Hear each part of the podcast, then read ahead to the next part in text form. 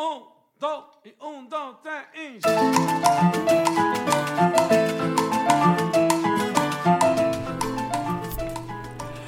Hola y bienvenidos a Pásame la receta de hoy.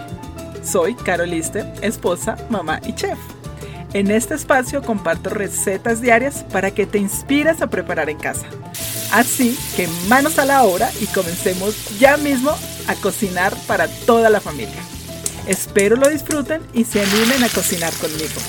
No olvides suscribirte para que no te pierdas ninguna receta. Y recuerda, cocinar en casa es un acto de amor.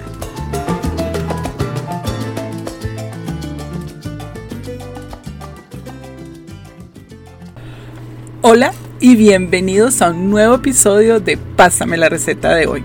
Feliz martes. Espero que en la receta de ayer se hayan inspirado para preparar una deliciosa cena. Hoy les voy a preparar o les voy a ayudar con una receta que a mí personalmente y aquí en casa nos encanta. No solo cuando está haciendo un clima muy frío como el de hoy, sino porque si alguien en casa no se está sintiendo muy bien, tienen que preparar esta sopita de inmediato. Deliciosa sopa de pollo con fideos y vegetales.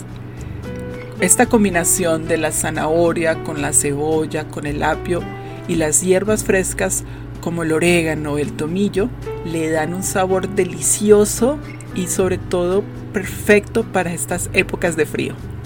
Quería contarles una historia. Campbell's es una de las compañías, si no es la compañía más grande, de sopas enlatadas aquí en Estados Unidos.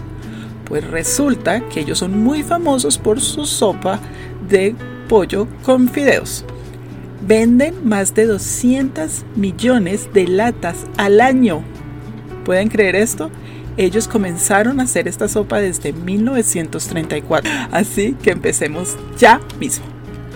Y los ingredientes para 4 a 6 personas son una libra y media de pechuga de pollo con hueso o piernas perniles, una cucharada de aceite de oliva, 8 tazas de caldo de pollo o caldo vegetal, una cebolla blanca picada, 5 palitos de apio picados, 2 zanahorias peladas y picadas, una cucharadita de tomillo fresco o seco, una cucharadita de orégano, una taza y media de fideos quebrados o una bolsita de las pequeñas.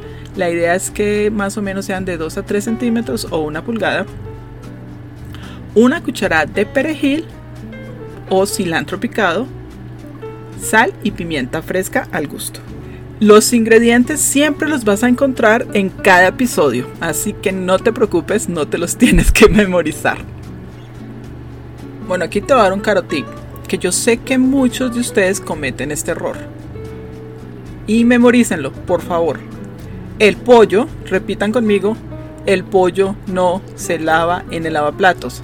Otra vez, repitan conmigo, el pollo no se lava en el lavaplatos. Bueno, y muchos de ustedes se van a hacer esa pregunta, ¿por qué esto? porque el pollo cuando está crudo puede contaminar con salmonela el resto de nuestra cocina, sobre todo cuando ponemos el chorro de agua y puede salpicar en otras partes. ¿Qué hacemos para limpiar el pollo? Simplemente con una toalla de papel le haces como palmaditas al pollo y lo secas muy bien. Créanme, no necesitan hacer nada más, eso es todo. Ya cuando el pollo está seco y limpio, vamos a agregarle sal y pimienta al gusto y en una olla grande a fuego medio alto añadimos el aceite de oliva y ponemos las pechugas de pollo o las piernas perniles y las vamos a dorar por ambos lados de unos 8 a 10 minutos. Cuando ya veas que tiene color, añadimos el caldo de pollo y el resto de las verduras como la cebolla, el apio, la zanahoria y las, el tomillo fresco o seco y la cucharadita de orégano. Puedes añadir también si quieres un cuarto de cucharadita de sal.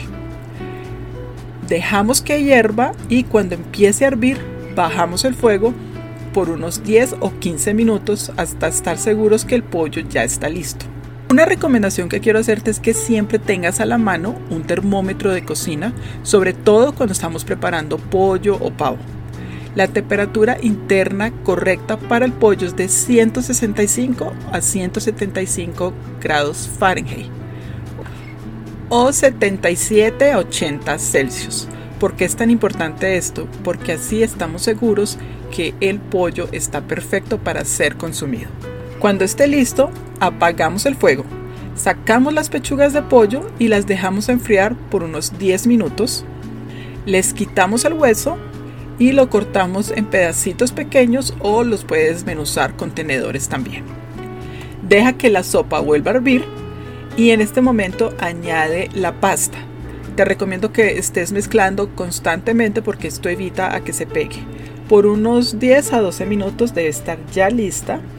En este paso ya añadimos el pollo y el perejil o el cilantro y déjalo más o menos por unos 2 minutos más. Apaga Prueba si necesita un poco más de sal y pimienta y ya quedó lista nuestra deliciosa sopita. Sírvela caliente con pedacitos de aguacate y a mí personalmente me encanta con extra extra cilantro y también puedes eh, exprimir un medio limón. Uf, queda espectacular. Bueno, espero les haya encantado esta sopa tanto como a mí y les haya inspirado para la cena de hoy. No olvides suscribirte a mi podcast para recibir diariamente recetas y sígueme en mis redes sociales como Carolister Momanchef. No me puedo ir sin el chiste del día. Alguien dijo, cómense la sopa de fideos. Y fideos se quedó sin sopa. Gracias por estar aquí. Nos vemos mañana en otra receta. Que Dios los bendiga. Chao.